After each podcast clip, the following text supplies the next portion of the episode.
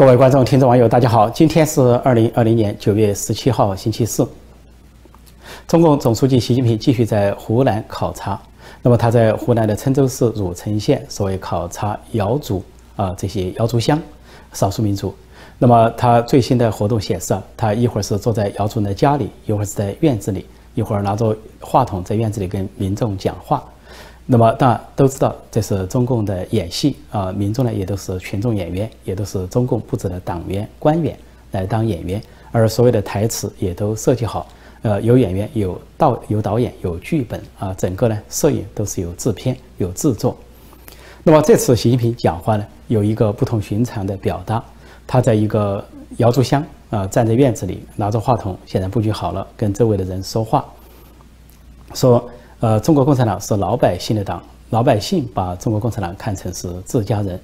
他说：“我来到这里也是来受教育，作为一名共产党员，一名共产党的干部，我自己也要不断受教育，不断受洗礼，不断受启示。然后说，跟十四亿人民一道，跟九千多万党员一道，呃，建设中国等等。这番话呢，有两层含义。第一层含义还是继续绑架人民，绑架十四亿中国人民。现在啊，不仅是。在中国的互联网上，中国民间有这个议论：中共不等于中国，中国共产党不等于中国人民，九千万党员不代表十四亿中国人民。而且现在国际上也越来越流行这个说法，尤其是美国，啊，现在的川普政府明确制定的国策就是把中共跟中国分开，把中国共产党跟中国人民分开。而美国在这个对付反击中共啊，中国共产党的同时，在援助中国人民，尤其对中国人民的权利。啊，尊严，啊，各种福祉、长远的利益，美国是给予捍卫。所以在这个时候，习近平和共产党显然感到了紧张、危机感，说到处强调什么中共跟中国人民是血肉相连的关系。我们就说，比喻的好像肿瘤一样啊，血肉相连，不可分割。那么现在，习近平到这个湖南考察，仍然在重复这个调子。实际上，他在讲。老百姓把共产党当成自己的党啊，共产党是老百姓的党的时候，实际上暗示的是一种威胁。如果你作为老百姓、作为民众，呃，认同共产党，那你就是自己人，啊，就跟民营企业发的通知一样，动不动自己人、明白人。但是你一旦对共产党提意见、表示反对，那你就是敌人。啊，在毛泽东时代称为阶级敌人，现在的习近平时代叫做敌对势力，说敌友之间立即就可以划分划分开来。不管你是不是中国人，你就是敌对势力，把这个国际上的民主国家算在一起，叫国内外敌对势力。这就是习近平的意思。与其说在安抚老百姓，不如说在威胁老百姓，同时继续绑架老百姓。另一方面，习近平说这段话还另有含义，尤其他说的几句话，说作为一个共产党员，一个共产党的干部，我本人也要这个一再受教育、受洗礼、受启发。因为习近平是高高在上，啊，历来认为不仅要一党专政，他个人要一人独裁，要反对过去的集体领导制，反对改革开放的唯一成果，那么摆出一副呃一切都以习为中心，号称习核心，呃，王沪宁给他设计的党媒党报也都是把他一律的摆在头版头条，那么他从来就狂妄，认为是别人要受教育，别人要受整肃啊，对政法系统、对各个系统都要进行大清洗，而他本人呢高高在上啊，只要。别人批评和自我批评，他自己并不做任何的自我批评。但是这次讲这几句话，似乎罕见的显得突然谦虚了，突然要做自我批评了，暗示他本人也要一再的受教育、受洗礼啊、受启示，也就暗示自己也不是完人，自己有有缺点错误。那么这个对习近平上任八年呢，是个罕见的低姿态。那么这几句话，我认为他是说给中国中共高层听，说给党内政敌听。他借民间传出话，这是中共一贯的一个权力斗争的一个招数，就是喊话，隔空喊话。那么意什么意思呢？因为习近平在党内不受待见，他的内政外交全部失败，一败涂地。那么他呢是受到党内，尤其在高层其他派系的反对，像团派、呃主流，还有太子党红二代的主流，还有政治老人的主流都不欢迎他，以至于他在党内的一些称呼都被变化，要么就固定为总书记。要么就取消了军委主席负责制，啊，要么就是把一些话淡化下来。什么核心呢？什么四个意识两个维护啊，这些话都淡化下来。说在这样的情况下，习近平看上去还威风八面，到处乱走，但是在党内，尤其在中共高层不受待见，已经是一个不争的事实和现状。所以，习近平这次在湖南讲的这几句话，呃，空前的放低身段，罕见的谦虚，似乎在向高层其他派系喊话，表示自己有错啊，也有需要改正的地方。那么，显然他在中国高层，呃，现在受到的是一片沉默的待遇。这就跟当年意大利的独裁者墨索里尼一样，那么如果有人要批评他，他要加害别人，甚至杀害别人，那么到后期呢，人家也不愿意支持他，不愿意赞扬他，那就只能用一片沉默来对待。今天习近平在高层的处境恐怕也是这样，就是赞扬的人、支持的人已经说不出口了，但是反对他又不能说，那么中共高层就恐怕是一片沉默的声音。中央委员会、政治局、政治局常委都有可能，多数人陷入了沉默。说让习近平感到很尴尬，在这种尴尬的氛围中，所以他想说几句话来调节一下，来这个缓和一下气氛。所以我认为，习近平这次在湖南讲的这一番话有他的用意和深意，实际上是以另一种形式承认他在高层权力斗争中受挫，严重受挫。另外一个值得一提的现象是，习近平上任以来兼任了十几个所谓中央领导小组的组长，但是外界发现这些小组几乎都没有开会，有几个小组偶然开一下会，什么全国财经委员会啊、啊法制委员会啊或者深化改革委员会，但是他兼任了十几个小组，这些会这些组为什么没有会议？他作为这个组长没有会议，那么有人说这个会议啊转向隐蔽，转向地下，转向闭门会议，因为现在是非常时期。每个小组开会都可能讨论到啊，中国共产党政权的生死存亡，或者跟美国之间的摊牌面临的这个有可能发生的美中大战，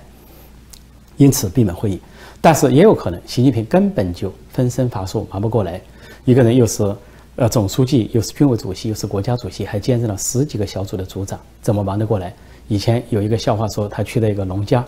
呃，有这个中央办公厅主任，这个丁学祥通知农家。就呃说中央首长要来视察，一一口气念了十八个职务的名字，就讲的是习近平。这个农家就回答说：“啊，中央首长来好是好啊，我们巴喜不得啊。只是我这个屋子这么小，怎么一下能坐得下十八个人？实际上就是习近平兼任了十八个职务，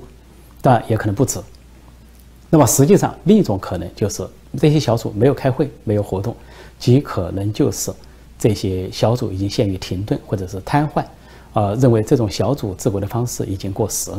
这也进一步意味着习近平的权力的滑落。因为小组治国是毛泽东的发明，毛泽东成立各种小组是为了避开中央委员会、政治局和政治局常委，另搞一套。最有名的就是他建立了个中央文革小组，由他老婆江青，从来没有涉及过政坛的江青突然挂帅当中央文革第一副组长，甚至位置在周恩来之上。组长是一个秀才陈伯达，是毛泽东故意让他挂名，挂名而已。掌实权的是江青，所以由文革小组来取代。后来又在全国各地搞革命委员会，取代省委省政府，是毛泽东的一手。实际上是多权篡权，啊，叫做踢开党委闹革命，砸烂公检法。所以习近平上任以来，在王沪宁的这种鼓吹下，学毛泽东，处处学，就学了个小组治国。成立这么多小组，但是现在大部分的小组都处于停摆状态，这在一定程度上也显示了习近平的权力尴尬。那么，习近平在湖南表白了这几句谦虚的话、放下身段的话，说他本人要不断受教育的话，是否意味着他会改变呢？其实他不会改变，这是一个花岗岩脑袋，这是一个冥顽不化的人物，是一个旧时代的幽灵，在新世纪的舞台上啊回荡游荡。因为现在对少数民族的迫害还在加剧，在内蒙古据说进入了第二波的迫害。第一波是针对公务员，呃，要求那些公务员啊的必须保证子女去上学，否则的话就取消公务员干部党员的待遇。结果有些公务员还因此自杀，但还有家长自杀、校长自杀的悲剧不断的传出。现在内蒙古又进入了第二波的迫害，对六百万呃蒙古族人。第二波就是各地都发文说针对家长。啊，如果是不送孩子上学的话，相关的一些福利补贴要取消。另外呢，还要搞这个培训，说思想培训，也就是类似新疆那种再教育营，那就威胁要在内蒙古建立集中营，把这些家长投入集中营。针对学生呢，说高中生如果不去报道，就取消学籍，等于开除；而初中小学生如果不去报道的话，就取消相关的补助、呃助学金等等，用经济手段来对对付老百姓，叫穷的只剩下钱，用钱来对付人。反过来说，去上学的人呢，就可以继续得到什么少数民族的扶持啊、倾斜等等。而另外，中共现在不仅在六百万人口的蒙古族人中，就内蒙古里推行汉语教育统编教材，呃，剥夺这个蒙语，呃，试图对蒙蒙族人进行灭绝文化。现在据传他又在东北，在朝鲜族中进行同样的事情。呃，在东北地区啊，接近北朝鲜那一带呢，有一百八十三万的朝鲜族人，他们是讲双语，呃，汉语和这个朝鲜语双语。那么现在也。中共如法炮制，要在那些学校呢是以汉语为主，要取代朝鲜语，那么势必在那里引起朝鲜族的不满和反抗。不仅是不满和反抗，会涉及到中共跟北朝鲜的关系。因为北朝鲜独裁者金正恩前不久已经下了死命令，在中朝边界这个一公里之内发现人就开枪射杀，甚至说敌国要向我国投毒，所以要予以严防。在中朝边界加强戒备，显示说这个北朝鲜跟中共的关系紧张，而金正对习近平不卖账。但是如果习近平又在这里剥夺朝鲜人的语言、朝鲜族的语言，相对剥夺这个东北少数民族朝鲜族的文化，搞文化灭绝，那不仅引起北朝鲜，也可能引起韩国的强烈不满，这有可能引发对北韩、南韩这两个国家的外交关系紧张。就像内蒙古一样，那么蒙古那边已经是有人起来声援他们的。同族同胞了，呃，同文同种的同胞。那么，中共派出外交部长王毅去蒙古访问，试图要在国内推行极左路线的同时，去稳住蒙古这个国家。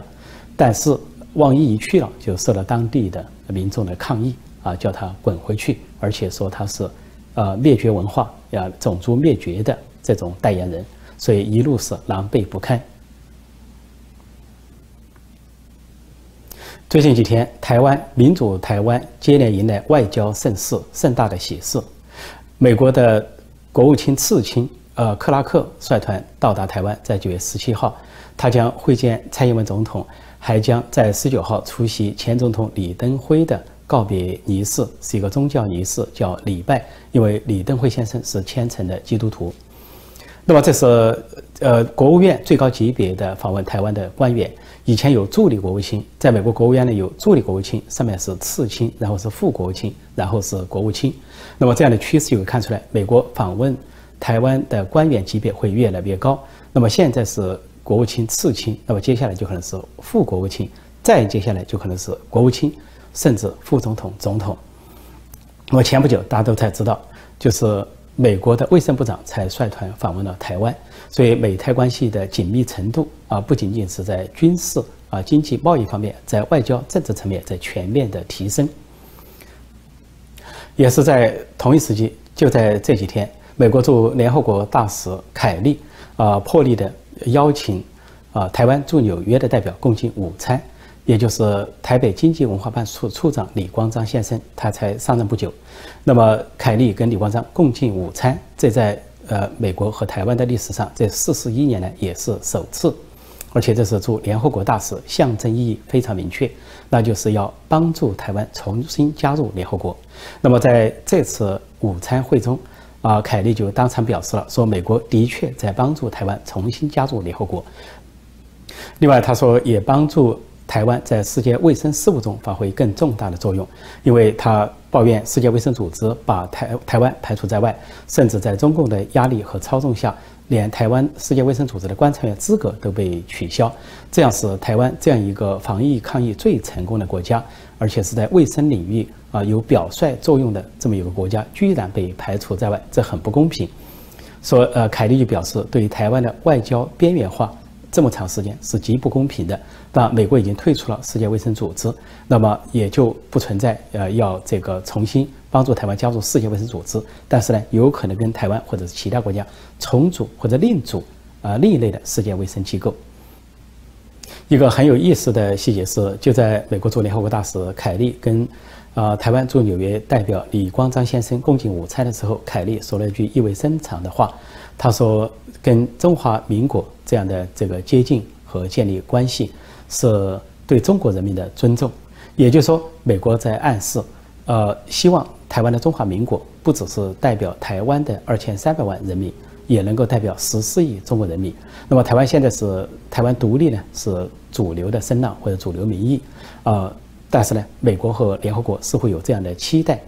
那么，不管台湾愿意不愿意，能不能够说这个由中华民国来代表整个中国，包括大陆的啊十四亿的人民，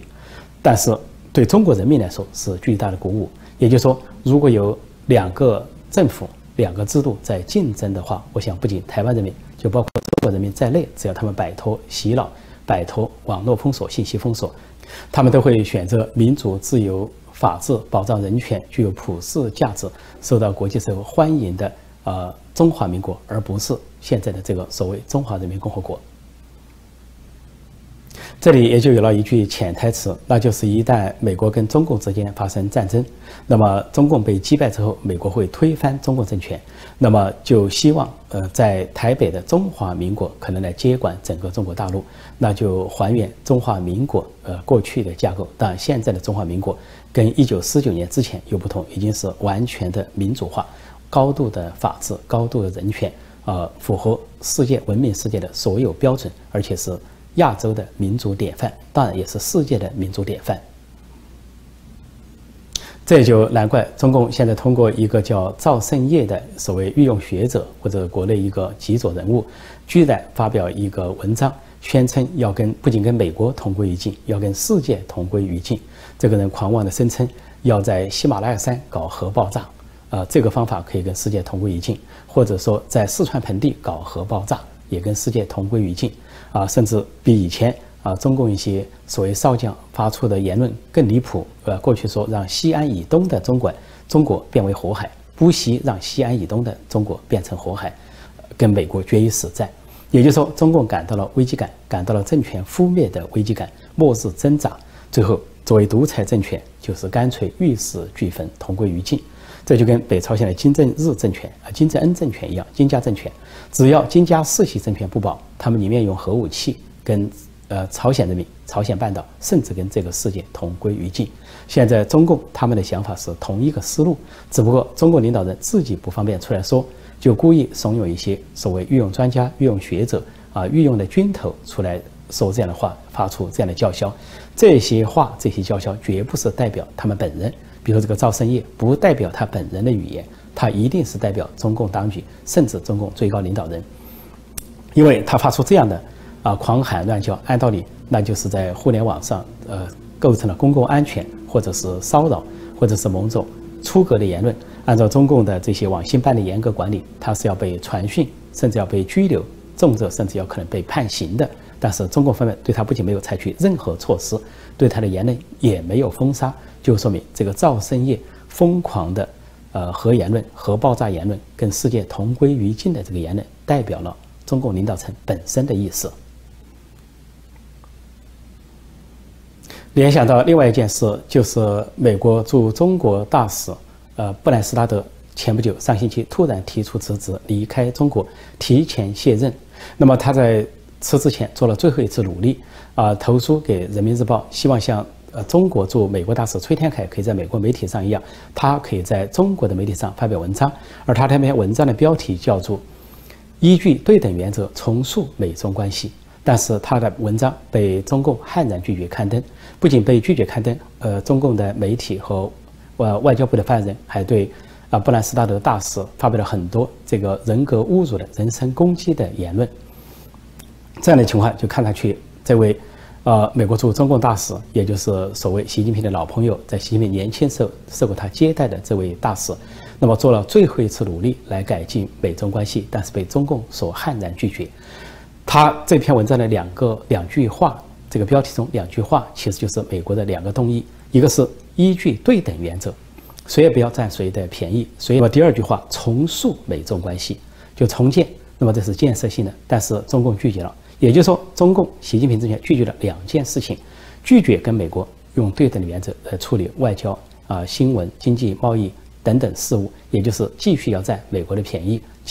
习近平和共产党也拒绝了第二件事情，拒绝重塑美中关系。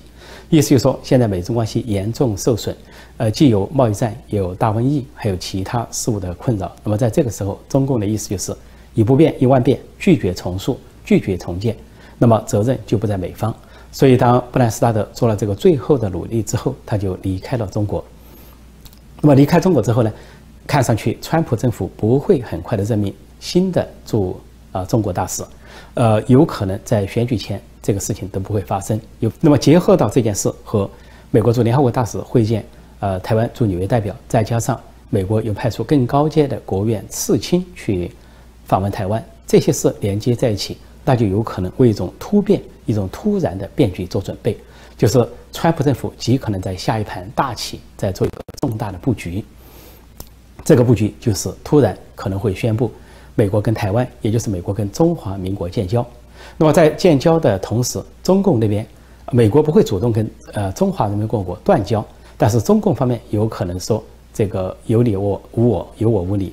那么就说一个中国原则就会跟美国断交。那这是中共自己的选择。如果中中共，也就是中华人民共和国选择跟美国断交，那美国就说现在的动作已经做好了准备，就说宁愿跟台湾建交，也不惜跟中共断交。这是中共的选择，就跟中共选择拒绝用对等原则、拒绝重建中美关系一样。那责任完全在北京，在中南海，在习近平头上。说美国大使馆的动作可以说是一个接一个。呃，早先呢说是有出售这个旧家居、旧办公用品的动作，当时有很多人议论美国大使馆要走了。另外，互相关闭总领馆，美国关闭了中共的间谍窝驻休呃中共驻休斯顿的总领馆。中共呢就报复，关闭了美国驻成都的总领事馆，这也是一个信号。另外还有一个信号就是，那么呃，美国大使馆在和领事馆，包括驻香港的总领馆，在出售一些房产、物产，似乎就有打理走路的意思。说在中国网民中都引起了纷纷的议论。也就是说，现在美国大使突然辞职离开，做了最后一次努力之后，那么证明中共是死不改变了，也就是对内的一党专政。对外反对文明世界，跟文明世界分庭抗礼，跟美国，呃，进入新冷战。这些中共做出了这个选择之后，那美国就觉得到此为止，所以有可能在中美台关系上，呃，川普要下一盘大棋，那就可能是啊，美国跟台湾建交，跟中华民国建交，因为当联合国大使会见。呃，台湾驻纽约代表的时候说的是帮助台湾加入联合国，那就意味着两件事情：一个是美国跟台湾建交，承认台湾是一个平等的国家；另外就是帮助台湾作为一个国家，中华民国的身份加入联合国。所以，美中台三角关系可能发生戏剧性的变化或者历史性的变化，我们静心以待。从中国出逃的科学家阎立梦。啊，最近呃发表了中英双版的这个报告，来揭示大瘟疫的起源，或者他的研究团队所做出的这个成果。呃，他发表之后，居然在美国这边，他的推特账号只开了两天，他在谈论这些大瘟疫的事情，居然被推特公司关闭了账号，没有任何的解释。另外，他接受福克斯新闻台啊卡尔森著名主持人卡尔森的专访，谈到这份报告。居然这个专访贴到脸书上之后，也被脸书所删除，说是假新闻。这件事情激起了轩然大波。首先，推特公司在严立报的账号开了两天之后就关闭，究竟是什么道理啊？有没有道理？这完全没有道理啊！因为没有做任何的解释。另外，这个脸书在关闭的时候说的是假新闻，那就试问脸书有没有断出真新闻？有没有断出真实的东西？因为严立梦这个报告是用排除法。他既没有说是，也没有说法说否，他是用推论的方法来解释这个大瘟疫的起源。因为现在中共在这个大瘟疫爆发之后，他已经销毁证据啊，这个灭迹灭迹证据啊，已经做了大量的工作，可以说做的已经很彻底。在拒绝世界卫生组织专家、拒绝美国专家、拒绝世界各国的专家进入中国进行调查的前提下，中共做了大量的手脚手脚。中共就做了大量的手脚，呃，比如说在湖北、在武汉一带，就中共直接从中央发文通知，要求销毁所有的病例啊，所有的实验样本等等，甚至在上海有个第三呃三批实验室，三批实验室是最早揭示这个新型冠状病毒武汉肺炎，它的基因序列居然被中共下令关闭，而且人员解散。那么在武汉这个实验室，中国唯一的 P 四实验室，那是讳莫如深，戒备森严，不准任何人接近，而且由一个少将主管生化武器的少将陈威去接管了这个实验室。前不久，陈威还在人民大会堂得到习近平的表彰，所谓防疫抗疫的模范，就是配合了中共的工作。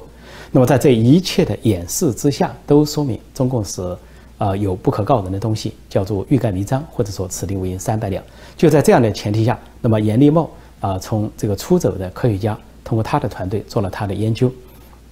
他用排除法，尽管他已经不能，他不能进入武汉实验室，也无法从中国的中国那里找到直接的证据，但是他至少可以排除说这种病毒的起源，这种新型冠状病毒啊，啊不会是天然的，也不是来自于动物，也不是动物的进化。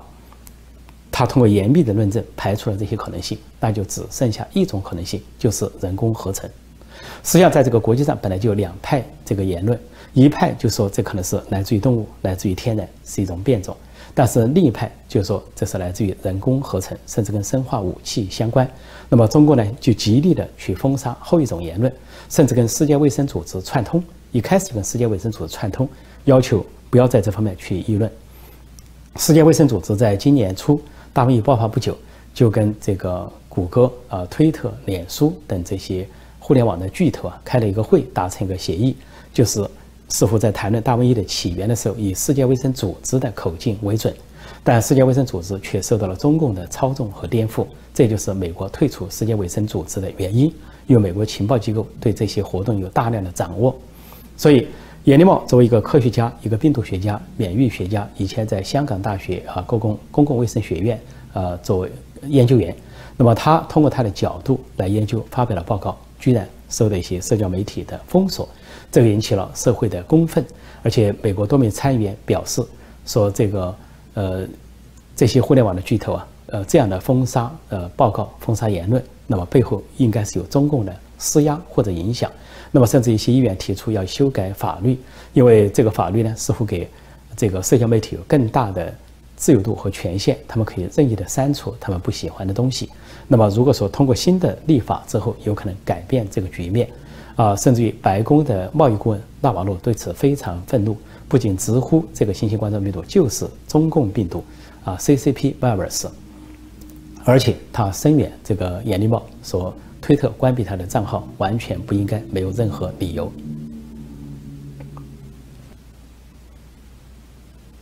我的油管频道“陈破空纵论天下”持续受到土共的攻击，他们现在拿我的点击量来做文章，人为压低点击量，或者是让点击量啊无效。呃，那么要么是通过网络攻击，要么是通过他们埋藏在啊油管的这个蛀虫。那么广大的观众、听众、网友来信问怎样可以帮到我？我想除了就是。订阅和按下小铃铛或者及时通知之外，有一个最简单、最重要的方式，你可以帮我，那就是看广告，尽量看广告。因为根据油管的一个文件显示，说一个广告你要持续看十一秒钟以上，最好三十秒钟以上才能够算作点击量。其实，在我的节目中，有的广告很短，如果有的广告太长，你就至少看十一秒或者三十秒，再再按下或者说不再看。所以看广告是对我最大的支持，既可以算作点击量，也可以算作广告量。所以这一点我真的是拜托大家，希望大家支持，让我这个油管频道能够生存下去。因为我还有一个团队要支撑，他们也需要做各种各样的工作。所以广大观众、听众、网友，我再次拜托大家，除了订检查订阅和按下小铃铛或者及时通知这个以外，请尽量看广告。呃，每个广告看上十一秒以上，呃，最好是三十秒以上。那么小广告让他就看完，呃，然后长的广告，请你一定坚持到十一秒以上或者三十秒以上。请看广告，一定要看广告，这是对我最大的帮助。当然，我也感谢大家的这个赞助和打赏。但是最大、最简单、最重要的事情就是看广告。我拜托大家，感谢大家。好，今天我就暂时讲到这里，谢谢大家收看收听，再见。